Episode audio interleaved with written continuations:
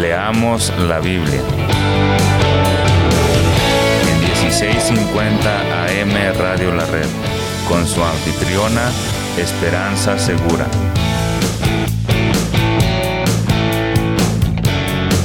Compartiendo la verdad en amor.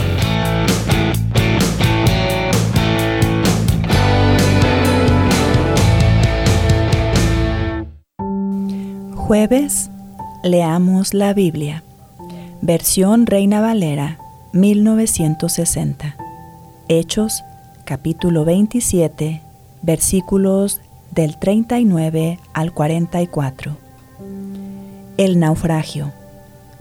Cuando se hizo de día, no reconocían la tierra, pero veían una ensenada que tenía playa, en la cual acordaron varar, si pudiesen, la nave Cortando pues las anclas, las dejaron en el mar, largando también las amarras del timón, e izada al viento la vela de proa. enfilaron hacia la playa, pero dando en un lugar de dos aguas, hicieron encallar la nave, y la proa, hincada, quedó inmóvil, y la popa se abría con la violencia del mar. Entonces los soldados acordaron matar a los presos, para que ninguno se fugase nadando. Pero el centurión, queriendo salvar a Pablo, les impidió este intento, y mandó que los que pudiesen nadar se echasen los primeros, y saliesen a tierra.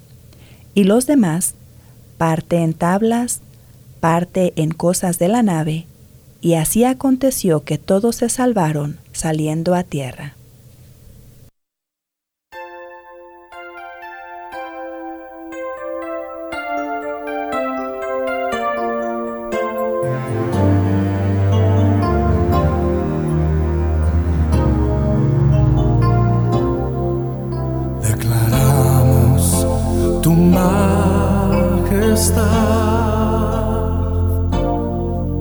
Proclamamos que tu nombre es exaltado. Eres rey magnífico, Señor, victorioso y mostraste tu poder en mí.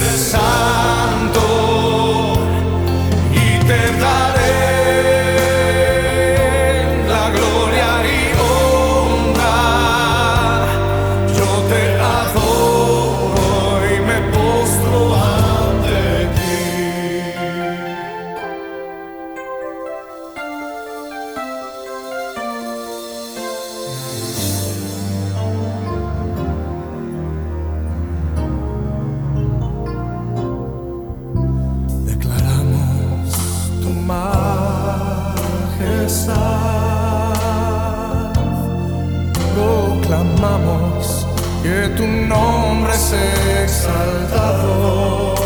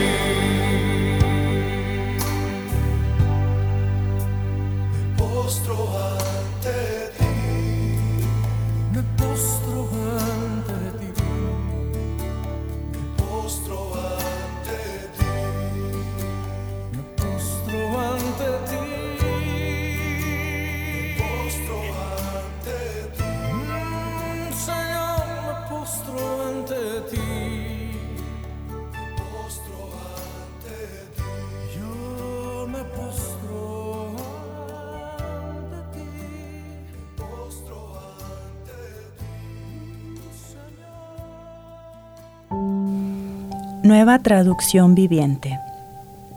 Cuando amaneció, no reconocieron la costa, pero vieron una bahía con una playa y se preguntaban si podrían llegar a la costa haciendo encallar el barco.